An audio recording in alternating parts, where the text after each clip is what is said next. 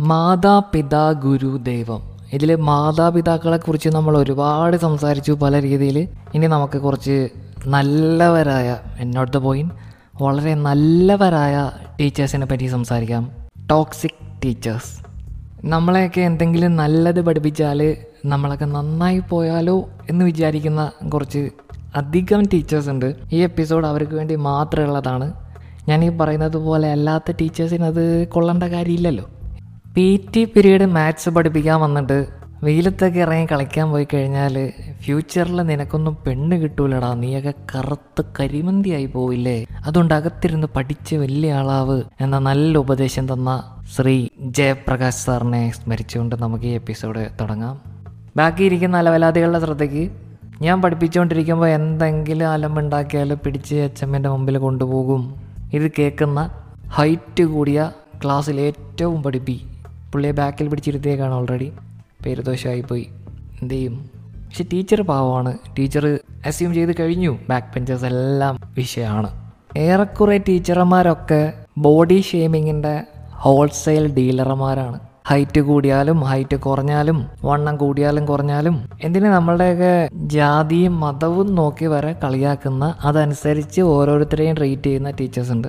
എന്തൊക്കെ തർക്കിച്ചാലും അങ്ങനെ ഉണ്ട് നോൺ വെജ് കഴിച്ചാൽ ദുഷ്ടന്മാരായി പോവും. വെജിറ്റേറിയൻ ഫുഡ് മാത്രം കഴിക്കുക എന്നാലേ നല്ലവരാകുള്ളൂ എന്ന് പറഞ്ഞിട്ട് ലഞ്ച് ബോക്സ് തുറന്ന് ചെക്ക് ചെയ്യുന്ന ഒരു ടീച്ചർ ഉണ്ടായിരുന്നു എനിക്ക്. ടീച്ചറൊക്കെ ഇപ്പോൾ ജീവനോടെ ഉണ്ടോ ആവോ?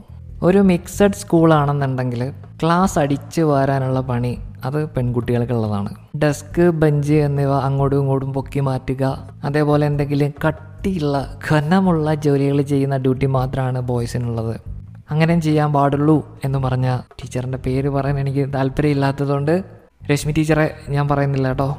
സ്കൂളിൽ എന്തെങ്കിലും ഒരു ഫംഗ്ഷൻ നടക്കുന്നു ഏതെങ്കിലും ഒരു സെലിബ്രിറ്റി വരുന്നു.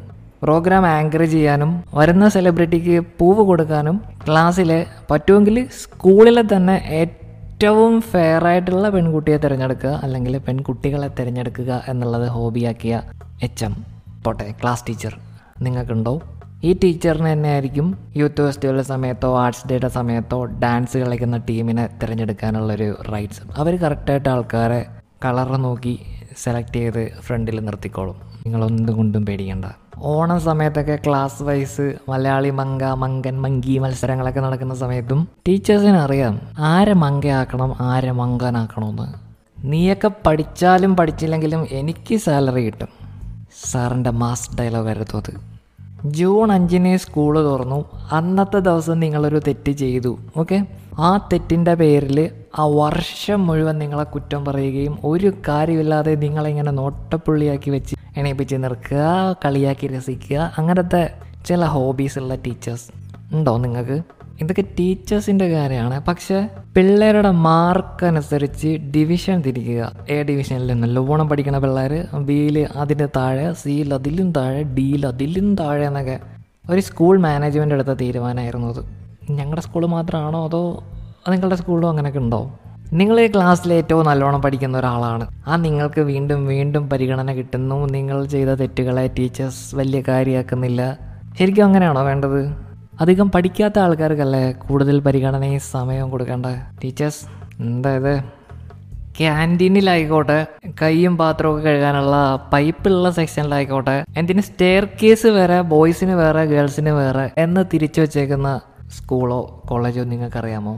എല്ലാ ജോലിക്കും അതിന്റേതായിട്ടുള്ള മഹത്വം ഉണ്ട് എന്ന് പറഞ്ഞ് പഠിപ്പിക്കേണ്ട ടീച്ചേഴ്സ് തന്നെ പറയാണ് എടാ മര്യാദയ്ക്ക് പഠിച്ചില്ല നീയൊക്കെ അതിന് പോകേണ്ടി വരും. ഇതിന് പോകേണ്ടി വരും. നിനക്ക് അതായാൽ മതിയോ? എന്നൊക്കെ പറഞ്ഞിട്ട് പല ജോലികളെയും ചവിട്ടി താഴ്ത്തി സംസാരിക്കുന്ന ടീച്ചേഴ്സ്. ഫീസ് അടച്ചില്ല എന്നുള്ള പേരിൽ രാവിലെ വന്ന് പിള്ളേരെ പേര് വിളിച്ച് എണീപ്പിച്ച് നിർത്തി ടോർച്ചർ ചെയ്യുന്ന ടീച്ചേഴ്സ്. ഓക്കെ നിങ്ങൾ സ്കൂളിൽ കോളേജിൽ എന്തെങ്കിലും ഒരു തെറ്റ് ചെയ്തു. ആ തെറ്റ് ചെയ്തത് നിങ്ങളാണ്. പക്ഷേ കുറ്റം മുഴുവൻ നിങ്ങളുടെ വീട്ടുകാർക്കാണ്. നിങ്ങളുടെ വീട്ടുകാരാണ് നിങ്ങളെ ഈ തെറ്റ് ചെയ്യാൻ പ്രേരിപ്പിച്ചത്. അവർ നിങ്ങളെ വളർത്തിയതിന്റെ മാത്രം കുറ്റമാണ് എന്ന് പറയുന്ന ഒരു ടീച്ചർ. ഉണ്ടോ നിങ്ങൾക്ക്? പിന്നെ ഈ കയ്യും കണക്കും ഇല്ലാതെ നൂറ് ആയിരം അഞ്ഞൂറ് എന്നൊക്കെ പറഞ്ഞിട്ട് എംബോസിഷൻ തരുന്ന ടീച്ചേഴ്സിന്റെ ഒരു ടീമുണ്ട് എല്ലാ ആവശ്യത്തിനൊക്കെ മതി. ഇതൊരു മാതിരി ദേഷ്യം തീർക്കാൻ വേണ്ടിയിട്ട് നമ്മുടെ അടുത്ത് ചെയ്യുന്ന പോലെയാണ്. നിങ്ങൾ ചെയ്ത ഒരു തെറ്റിന് നിങ്ങളെ ഒന്ന് പറഞ്ഞ് മനസ്സിലാക്കാൻ ശ്രമിക്കാതെ അല്ലെങ്കിൽ എക്സാമിന് കുറച്ച് മാർക്ക് കുറഞ്ഞാൽ അടിച്ചും നുള്ളിയും നമ്മളെ ഫിസിക്കലി ഇങ്ങനെ നോവിച്ച് നന്നാക്കാൻ ശ്രമിക്കുന്ന ഒരു സർ അല്ലെങ്കിൽ ഒരു ടീച്ചർ എന്തോ ഒരു സുഖം കിട്ടുന്ന പോലെയാണ് ഇതുപോലത്തെ ടീച്ചേഴ്സിന് ഞാൻ പണ്ടൊക്കെ ഇടത്തെ കൈവച്ച് എഴുതുന്ന ഒരാളായിരുന്നു. ഇടത്തെ കൈവച്ച് എഴുതുന്നതിന് എന്നെ ആദ്യം ഉപദേശിച്ചു.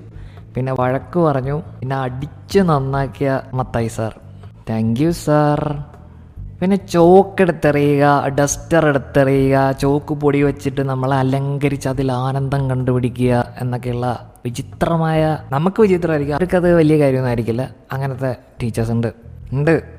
സാറ് എന്നെ തടിയാന്ന് വിളിച്ച് കളിയാക്കുന്നു. പരാതി പറയാൻ പോയ ഒരാളടുത്ത് സാറ് പറഞ്ഞ് അതിനിപ്പോൾ എന്താ? അവൻ പറഞ്ഞ കറക്റ്റല്ലേ സാറൊരു കില്ലാടി തന്നെ.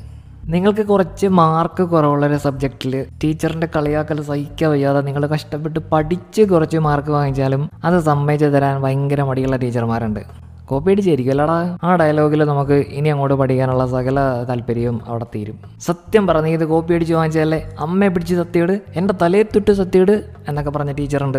ടീച്ചറൊക്കെ എങ്ങനെ ടീച്ചറായി ടീച്ചറെ? സ്ഥിരം പെമ്പിള്ളേർ നേരിടുന്ന ഒരു പ്രശ്നമാണ്. ടീച്ചർ ഒരു ക്വസ്റ്റ്യൻ ചോദിക്കുന്നു അതിന് ഉത്തരം പറഞ്ഞില്ല. ഒരുങ്ങിക്കെട്ടി വന്നിട്ടുണ്ടല്ലോ. പിന്നെന്താ ഇതൊക്കെ ഒന്ന് ശ്രദ്ധിച്ചാ? മേക്കപ്പ് ഇടാനൊക്കെ സമയമുണ്ടല്ലോ. എന്ത് ഹോംവർക്ക് ചെയ്യാൻ പറ്റാത്ത? അതായത് നിങ്ങളെ നന്നായി പഠിക്കുന്ന നന്നായി മാർക്ക് വാങ്ങുന്ന ക്ലാസ്സിൽ ശ്രദ്ധിക്കുന്ന എന്ത് ചോദിച്ചാലും ഉത്തരം പറയുന്ന ഒരാളാണെങ്കിൽ ധൈര്യമായിട്ട് നിങ്ങൾക്ക് മേക്കപ്പ് ഇടാൻ വളരെയധികം ഒരുങ്ങിയൊക്കെ വരാം. ഇല്ലെന്നുണ്ടെങ്കിൽ പ്ലീസ് നിങ്ങളത് ചെയ്യരുത് കേട്ടോ.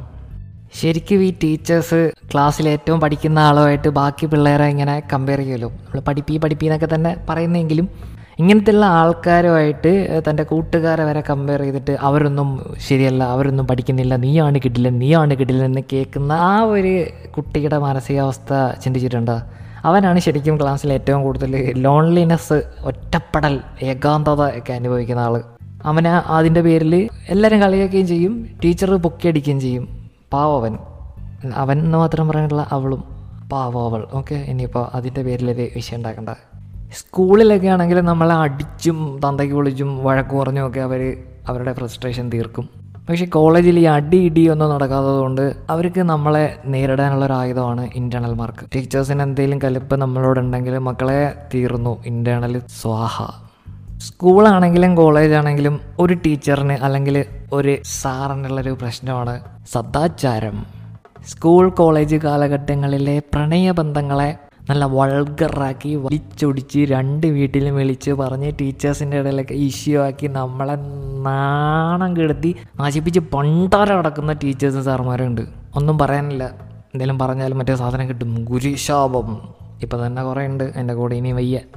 ഞാൻ കോളേജിൽ പഠിക്കുന്ന സമയത്ത് സെക്കൻഡ് ലാംഗ്വേജ് മലയാളം പഠിപ്പിച്ചിരുന്നൊരു സാറുണ്ട്. സാർ ക്ലാസ്സിൽ വന്നിരുന്ന് സാറിന്റെ ക്ലാസ് നല്ല ബോറാണ് പറയാതിരിക്കാൻ വയ്യ.